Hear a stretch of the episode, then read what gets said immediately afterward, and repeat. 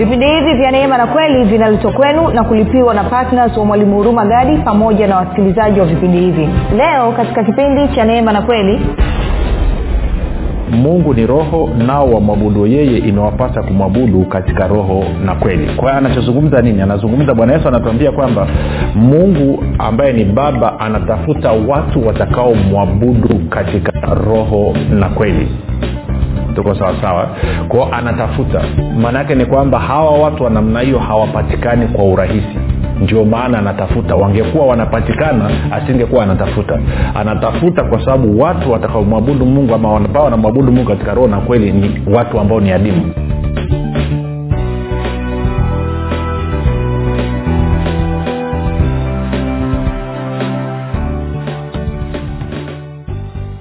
popote pale ulipo rafiki ninakukaribisha katika mafundisho ya kristo kupitia vipindi vya neema na kweli. Jina langu naitwa huruma gadi. Ninafuraha kwamba umeweza kuungana nami kwa mara nyingine tena ili kuweza kusikiliza kile ambacho bwana wetu yesu kristo ametuandalia.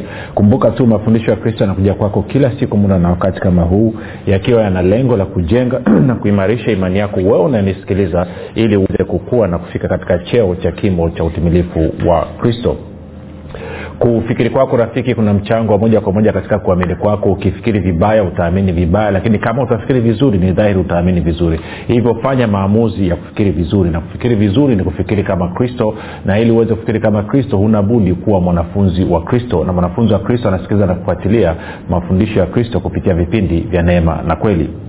Uh, tunaanza somo jipya ambalo uh, linakwenda na kichwa kinachosema uh, uh, mungu moyo na fedha mungu moyo na fedha ni somo ambalo naamini ni la muhimu kabisa kwa kila mtu anayejiita mkristo anatakiwa aweze kuelewa uhusiano kati ya mungu moyo na fedha. Na ukishaweza kuelewa maana yake utaweka katika mpangilio ambao unatakiwa na kwa maana hiyo utaruhusu yale mema yote mungu aliokusudia kuhusu maisha yako yaweze kutimia.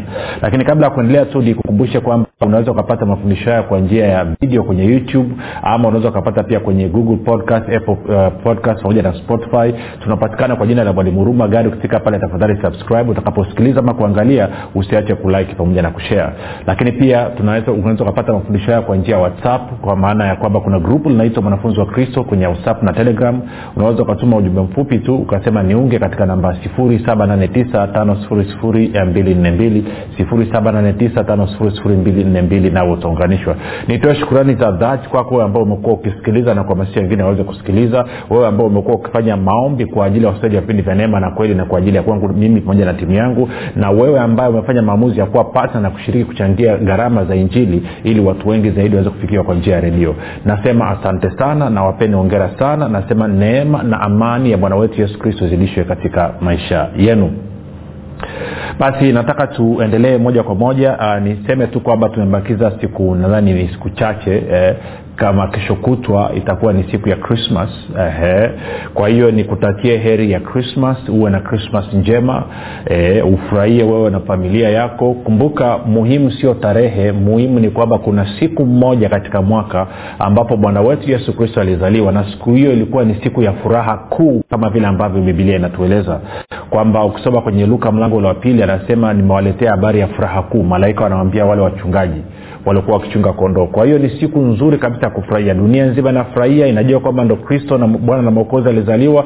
Kwao na sisi tufurahia acheni kubishania habari ya tarehe edha ni tarehe sita mwezi wangapi haijalishi. Mwisho wa siku ni kwamba kuna siku moja kubwa ambao bwana wetu alizaliwa hapa duniani. Na kwa kuwa dunia imechagua kusherekea tarehe ishiri na tano kama kumbukumbu kuchagua siku ya tarehe ishiri na tano ndo watakumbuka kuzaliwa kwa bwana wetu yesu kristo. Basi sote tushangilie tufurahie tutakiane heri e, tusalimiane na zaidi ya yote tuhakikishe tunajipanga sasa na kuenenda katika upya pamoja na huyu bwana na mwokozi wetu yesu kristo ambaye tumempokea katika maisha yetu kama nilivyosema hapo awali katika utangulizi ni kwamba tunaanza somo jipya eh, linalosema mungu moyo pamoja na fedha. Ni somo ambalo naamini ni la muhimu kabisa kwa kila mkristo kuweza kulielewa. Kwa sababu uh, sisi kama wakristo kuna mambo fulani fulani ambao mungu alikusudia kupitia maisha yetu. Na hata unapoangalia historia ya taifa la israel utaona jinsi ambavyo mungu wakati anawatoa misri kuwaleta nchi yenye asali na maziwa e, utaona sababu ambayo sababu mmojawapo ambayo alihitaja ya kuwatoa utumwani na kuwaleta katika uhuru ilikuwa ama kusudi alilolitaja ilikuwa ni ili waweze kumwabudu na kumtumikia. Ukisoma kwenye kutoka mlango wa tatu na hasa mlango wa tatu ukisoma utaona mungu anamwambia musa nimesikia kilio cha watu wangu israeli. Nimeshuka ili niende eh, nije niwapandishe niwa niwatoe kutoka misri niwalete katika mlima huu. Anasema nanyi mtakapokuja katika mlima huu mtakuja kuniabudu. Kwa hiyo ungeweza kusema kwamba mungu eh, ana, ana, ana, ana, ana ametuokoa ametutoa katika utumwa wa shetani. Mwisho wa siku kilele chake ni ili tuweze kumwabudu. Sasa ni tena nikakuonyesha mstari mmoja kwanza alafu utatusaidia. Tuende kwenye kwenye yohana mlango wa nne yohana mlango wa nne alafu nitaanza kuna mazungumzo hapa ya bwana yesu na mwanamke msamaria pale kisimani. Ni stori ambayo inafahamika sana. Kwao nataka ni ni anze mstari wa kumi na tisa tutaenda mpaka mstari ule wa ishirini na nne yohana mlango wa nne mstari wa kumi na tisa hadi ule wa ishirini na nne. Anasema namna hii yule mwanamke akamwambia bwana naona ya kuwa u nabii ishirini. Baba zetu waliabudu katika mlima huu nanyi husema ya kwamba huko yerusalemu ni mahali patupasapo kuabudia. Ishirina moja yesu akamwambia mama unisadiki. Saa inakuja ambayo hamtamwabudu baba katika mlima huu wala kule yerusalemu. Ninyi mnaabudu msichokijua. Sisi tunaabudu tukijuacho kwa kuwa uokovu watoka kwa wayahudi. Ishirina tatu. Lakini saa inakuja nayo sasa ipo ambayo waabuduo halisi watamwabudu baba katika roho na kweli. Waabuduo halisi watamwabudu baba katika roho na kweli. Kwa maana baba awatafuta watu kama hao wamwabudu anasema ishirina nne mungu ni roho nao wamwabudu yeye imewapasa kumwabudu katika roho na kweli. Kwa hiyo anachozungumza nini? Anazungumza bwana yesu anatuambia kwamba mungu ambaye ni baba anatafuta watu watakaomwabudu katika roho na kweli. Tuko sawasawa kwao anatafuta. Maana yake ni kwamba hawa watu wa namna hiyo hawapatikani kwa urahisi ndio maana anatafuta. Wangekuwa wanapatikana asingekuwa anatafuta. Anatafuta kwa sababu watu watakaomwabudu mungu ama ambao wanamwabudu mungu katika roho na kweli ni watu ambao ni adimu. Sasa ukichukua dhana hii hapa ambao bwana yesu anaeleza kwa huyo mwanamke msamaria na ukaangalia kile ambacho ukaangalia kile ambacho mungu anamwambia musa wakati anamtuma kwenda kutoa na waisrael labda tena tukaangalie pale alafu itakuwa imekaa vizuri. Kutoka mlango ule wa tatu alafu tutaanza mstari ule kama wa mstari wa, wa, wa nini? Wa saba. Alafu nitasoma kwa kuruka. Anasema e, e, bwana akasema anasema na musa hakika nimeaona mateso ya watu wangu walioko misri nami nimekisikia kilio chao kwa sababu ya wasimamizi wao maana nayajua maumivu yao. Nane nami nimeshuka ili niwaokoe na mikono ya wamisri niwapandishe kutoka nchi ile hata nchi njema kisha pana nchi ijayo maziwa na asali hata mahali pa mkanani na mhiti na mwamori na mperezi na mhivi na myebusi basi tazama kilio cha wana wa israeli kimenifikilia tena nimeyaona hayo mateso ambayo wamisri wamewatesa. Haya basi nitakutuma sasa kwa farao ili upate kuwatoa watu wangu hao wana wa israeli katika misri. Musa akamwambia mungu mimi ni nani hata niende kwa farao nikawatoe wana wa israeli watoke misri? kumi na mbili. Akasema bila shaka mimi nitakuwa pamoja nawe na dalili ya kuwa nimekutuma ndio hii utakapokuwa umekwisha kuwatoa hao watu katika misri mtamwabudu mungu katika mlima huu. Kwa hiyo ungeweza kwamba kusudi la mungu kwenda kuwatoa israeli kutoka katika utumwa na kuwaleta katika nchi yenye asali na maziwa of course ni kumwabudu. Yesu akajibu akamwambia imeandikwa msujudie bwana mungu wako umwabudu peke yake. Sasa huu mstari wa nane ngoja nisome ni, ni, kwenye kwenye tafsiri ya neno tuone anasema nini. Mstari wa nane anasema kwenye bibilia tafsiri ya anasema yesu akamjibu imeandikwa mwabudu bwana mungu wako na umtumikie yeye peke yake. Kwao mwabudu bwana mungu wako na umtumikie yeye peke yake. Mwabudu bwana mungu wako na umtumikie yeye peke yake. Na kumtumikia maana yake nini? Ni kufanya kutimiza kusudi lako la wewe kuumbwa hapa duniani ambalo hilo kusudi ni wewe uliumbwa ili utawale. Mwanzo mmoja mstari wa 26 hadi wa 28 kwamba mwanadamu aliumbwa kwa kusudi la kutawala hapa duniani. Kwa hiyo anavyozungumzia habari ya kumtumikia mungu maanaake ni kwamba anazungumzia habari ya wewe kutawala chini ya uongozi wa mungu. Ndio maana anasema kumtumikia mungu. Kutawala chini ya uongozi wa mungu. Ndio maana hatakusema kwenye habari ya bwana yesu utaona kwamba kwa mfano kwenye yohana 18 mstari wa 37 anasema kwa kusudi la kuwa mfalme kwa kusudi la kuja kuwa mfalme hapa duniani ndio maana yesu kristo alikuja. Kwa hiyo ina maana tunatakiwa tumwabudu mungu then tumtumikie kwa maana ya kutawala. Tuko sawasawa sasa kwa sababu hiyo basi kama mungu anasema ama bwana yesu anasema kwamba unatakiwa umwabudu na kumtumikia mungu peke yake luka ile nne mstari wa nane kwenye bibilia ya neno moja nilivyo kusoma tena. Yesu akamjibu amjibu ibilisi imeandikwa mwabudu bwana mungu wako na umtumikie yeye peke yake. Mwabudu bwana mungu wako na umtumikie yeye peke yake. Kwao unatakiwa umwabudu bwana mungu wako na kumtumikia yeye peke yake hautakiwi uabudu kitu kingine hautakiwi utumikie kitu kingine. Unatakiwa umwabudu bwana mungu wako na kumtumikia yeye peke yake. Sasa ma, sababu ya yeye kusema hivyo maana yake ni dhahiri basi kwamba kuna uwezekano watu wakawa wanaabudu kitu kingine na wanatumikia kitu kingine. Kipindi kama hichi cha krismas ama mwisho wa mwaka tunafika mwisho wa mwaka makabila mengi yana tabia ya kurudi watu wengi wana tabia ya kurudi makwao e, kwa mimi nilitokea mkoa wa kilimanjaro tunafahamu kwamba wachaga wana kawaida ama wana desturi ya kurudi makwao. Wanarudi kwenda kusalimia wanarudi kwenda kupumzika sasa kuna wengine wanarudi kwenda kusalimia kupumzika yes kwa sababu ndo, fursa ndio wakati wa ndugu jamaa na marafiki kuonana. Hawajaonana siku nyingi kwa hiyo wanakutana wanapiga stori wanahabarishana habari za maendeleo yao habari za maisha na kadhalika na kadhalika. Lakini pia wakati huo huo kuna ambazo zipo. Kwa hiyo inakuonyesha nini? Kwamba hawa watu na wengine wanajiita wakristo kabisa. Wengine wanakwenda makanisani kabisa. Lakini mwisho wa mwaka lazima warudi makwao waende wakafanye matambiko kwa mizimu ya kwao waenda kuzimua mahusiano ama kuzindua sijui woteva wanachokiita. Na, na, na, na kwa kufanya hivyo basi inakuonyesha dhahiri hawa watu wanaabudu sio hawamwabudu mungu lakini wanaabudu kitu kingine. Wanaonyesha kuwa hawamtumikii mungu lakini wanatumikia kitu kingine. Na kwa sababu hiyo pia inakuonyesha kwamba wanaamini kwa mioyo yao kwamba anayewastawisha na kuwafanikisha katika shughuli zao za kila siku sio mungu ni mizimu ya kwao na kwa maanao unakuta mizimu sasa imechukua nafasi ya mungu. Kwamba badala ya hawa ndugu kumwabudu mungu na kumtumikia mungu peke yake wanaabudu na kutumikia mizimu. Kwao mungu anakuwa hana nafasi na kwa maana inapokuja kwenye swala zima la ustawi na swala zima la mafanikio na swala zima la kiuchumi na eneo la fedha na afya na amani na furaha ya watoto wanaamini kwenye mioyo yao kwamba ni mizimu ya kwao wazee wamefurahi ndio maana wamefanikiwa. Na mambo yakienda vibaya kidogo mambo yakakorofisha kwa kawaida hawa wanaanza ku, wakiwa wanapiga stori wanaambia vipi umeshaenda kucheki na wazee? Umeshaenda kucheki na mizimu kidogo? Labda wazee wamekasirika kuna kitu wamekasirika kwa hiyo nenda kwa wazee kijijini ambao wako hai mpeleke labda mbuzi mpeleke kondoo wafanye na huo utaratibu wanaofanya ili ili wazee wafurahi tena. Kwao hawa jamaa wanafunga safari wanarudi kwenye mizimu. Kwa hiyo inakuonyesha nini? Inakuonyesha kwamba hawamwabudu mungu wa kweli.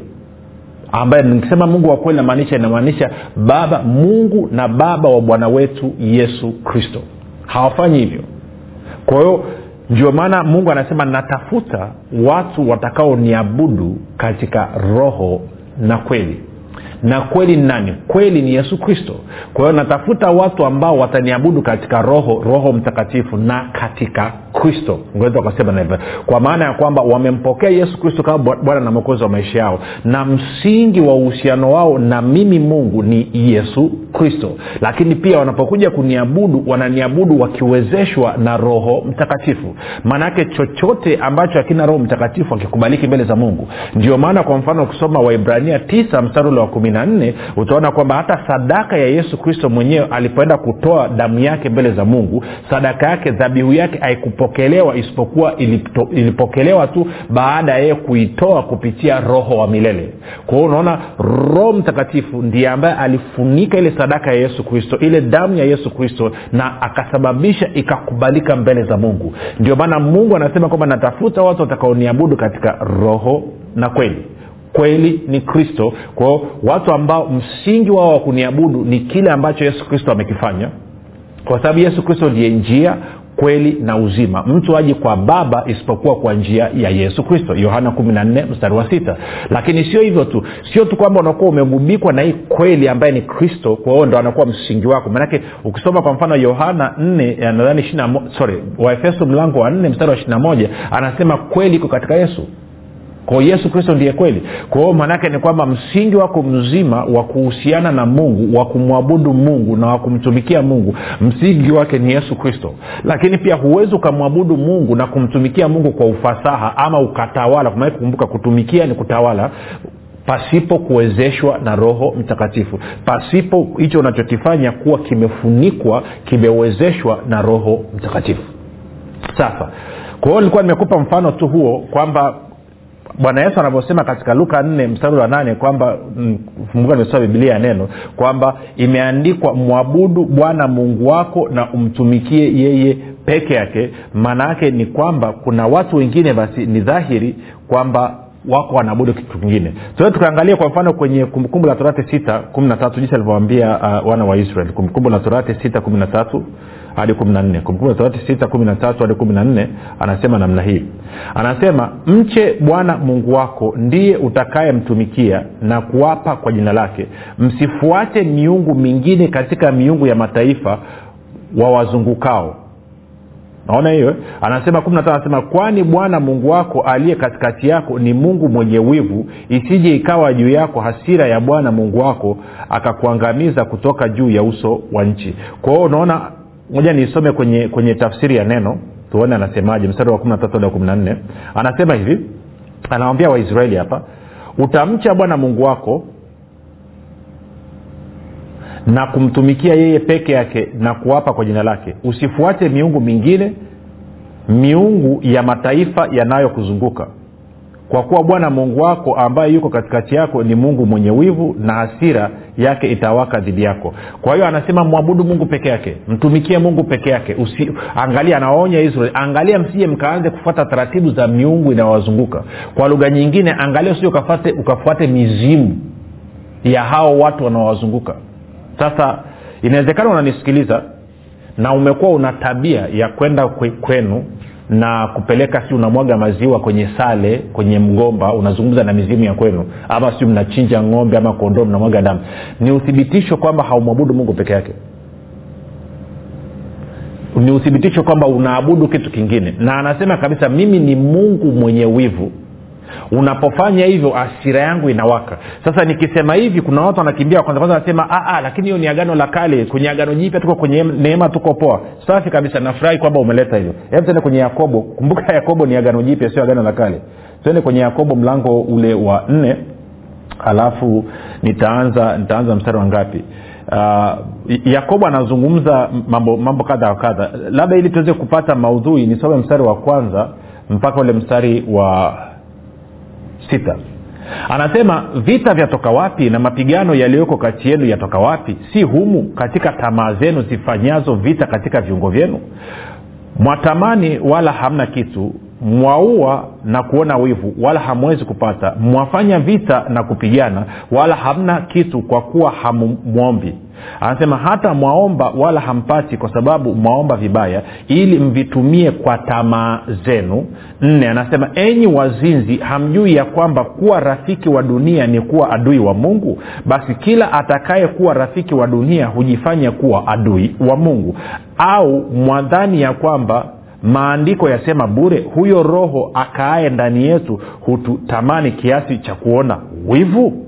Anasema lakini hutujalia sisi neema iliyozidi kwa hiyo husema mungu huwapinga wajikuzao bali huwapa neema wanyenyekevu. Kwa hiyo anasema kwamba roho mtakatifu aliyoko ndani mwetu anaona wivu sindio anasema ule mstari angalia mstari anasema au mwadhani ya kwamba maandiko asema bure huyo roho akae ndani yetu hututamani kiasi cha kuona wivu? Kwao bado tunaona hata katika agano jipya pamoja na kazi kamilifu ya msalaba yesu kristo bado mungu kwa njia ya roho mtakatifu anaona wivu juu yetu.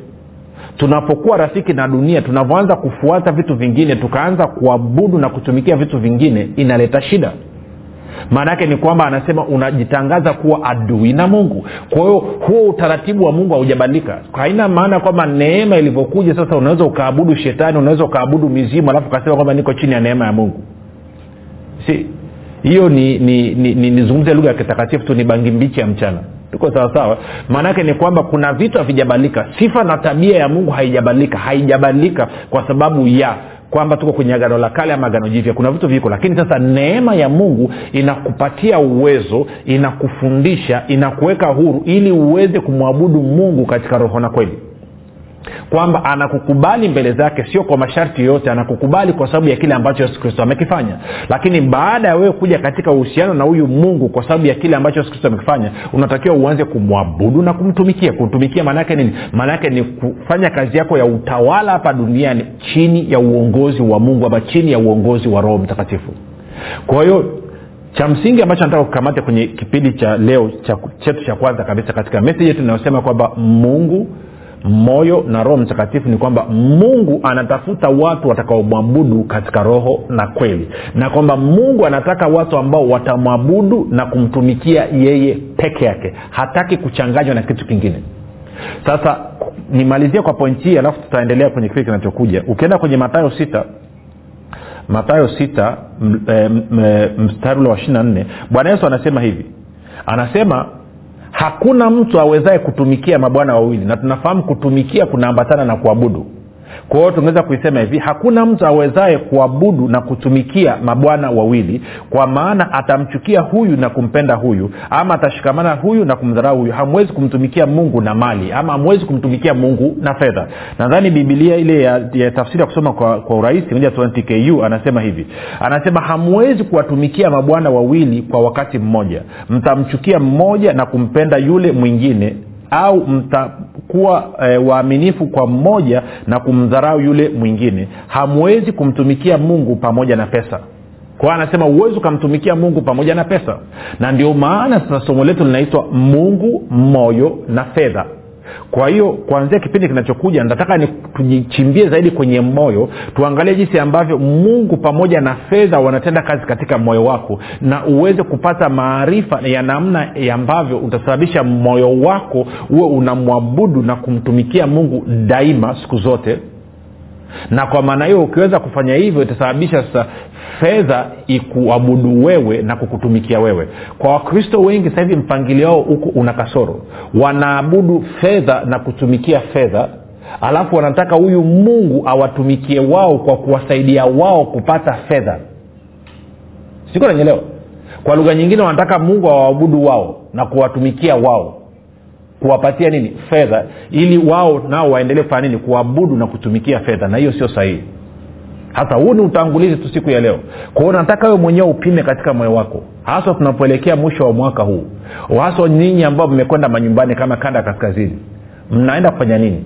Je mnaenda kujichanganya na kuanza kuabudu na kutumikia miungu mingine? Ama bado mnakuwa waaminifu kwa huyu mungu ambaye ni baba na bwana wa mwokozi wetu yesu kristo? Uamuzi ni wakwako rafiki kwa kama umekwenda kijijini kwenu na ulikuwa una mpango huo wa kufanya matambiko acha. Na haswa kama huo ni mkristo maanaake ni kwamba unasababisha nini? Unasababisha wivu wa roho wa mungu alioko ndani mwako asira ya mungu na unasababisha mungu awe adui yako. Na kwa maneo utaanza mwaka wa elfu mbili na ishirini na moja vibaya. Na mi sitaki uanze huo mwaka vibaya. Nadhani umenielewa kitu ambacho nakizungumza. Kwa hiyo acha geuka. Mrudie kristo. Mrudie yesu kristo naye atakurehemu naye atakupokea naye atakufurahia hata kutupa nje kamwe. Kwa sababu gani? Nimefanya maamuzi ya kumwabudu mungu katika roho na kweli. Tukutane kesho muda na wakati kama huu. Jina langu naitwa huruma gadi. Kumbuka yesu ni kristo na bwana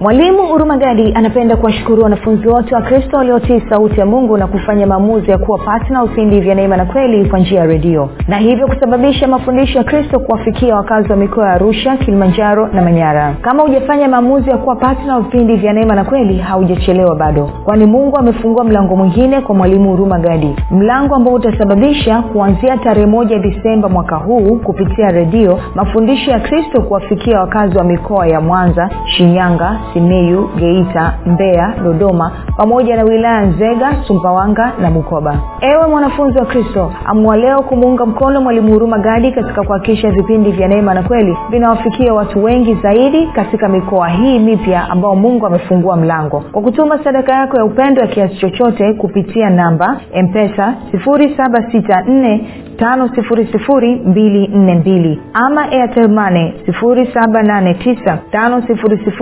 7895242 ama tigo pesa 6735242 nitarudia.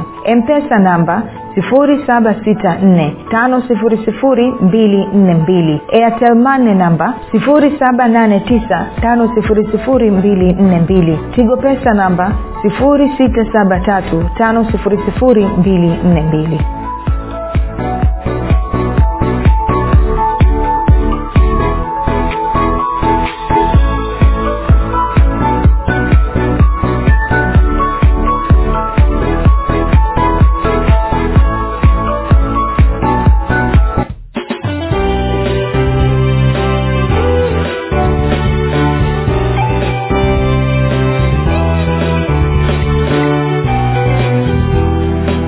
umekuwa ukisikiliza kipindi cha neema na kweli kutoka kwa mwalimu hurumagadi kwa mafundisho zaidi kwa njia ya video usiache kusubscribe katika youtube channel ya mwalimu hurumagadi na pia kumfuatilia katika apple podcast pamoja na google podcast.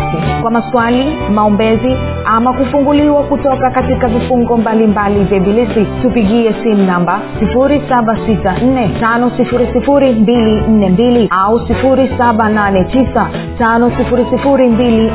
7895242 au 6735242